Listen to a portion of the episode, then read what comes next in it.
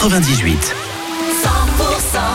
J'ai décidé de démarrer rien que pour vous avec Jean-Jacques Goldman. Je marche seul. Il y aura également Jack ou encore Taylor Swift. Votre console de jeu à gagner dans une quinzaine de minutes. Vos infos tout de suite. Bienvenue, 10h.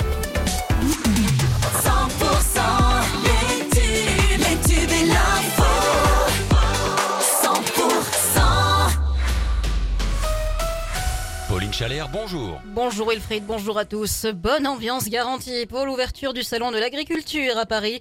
La FNSEA a annoncé ce matin qu'il ne se rendra pas au grand débat d'Emmanuel Macron pour l'ouverture du Salon Porte de Versailles, même si l'Élysée a annulé l'invitation du collectif des soulèvements de la Terre, invité dans un premier temps. Et à la veille du salon, des opérations escargots on s'observe depuis ce matin sur le périph' parisien.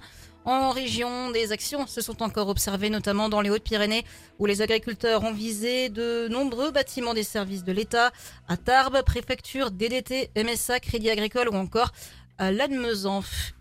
Cotteret n'est plus coupé du monde. Après une journée de fermeture totale, la route qui mène à la station Bigordan a pu rouvrir cette nuit. La route était fermée une journée entière en raison d'un gros bloc de roches qui menaçait de s'effondrer. Des travaux de purge ont été menés hier et les rochers n'ont pas abîmé la route selon la préfecture des Hautes-Pyrénées. Une circulation alternée sera quand même maintenue euh, tout le week-end. L'association Vesna 64 organise demain samedi une marche pour l'Ukraine en guerre contre la Russie depuis deux ans. Le départ se fera à 15h30 demain après-midi depuis le parc Beaumont de Pau. Dès ce soir, la mairie sera d'ailleurs éclairée en jaune et bleu, couleur du drapeau ukrainien.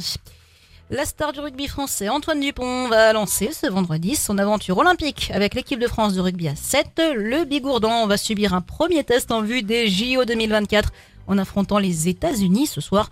Toutefois, l'enfant de Castelnau-Magnoac devrait commencer la rencontre sur le banc. Le rugby chez les 15istes maintenant en top 14. La section paloise accueille Toulon demain à 17h. En national, Tarbes recevra Vienne à 18h et football. Le Pau FC se déplace demain à Grenoble. Dans le reste de l'actualité, les regards se tournent vers l'Olympia à Paris où se tient la 49e soirée des Césars ce soir sur fond de libération de la parole autour des violences sexuelles dans le 7e art.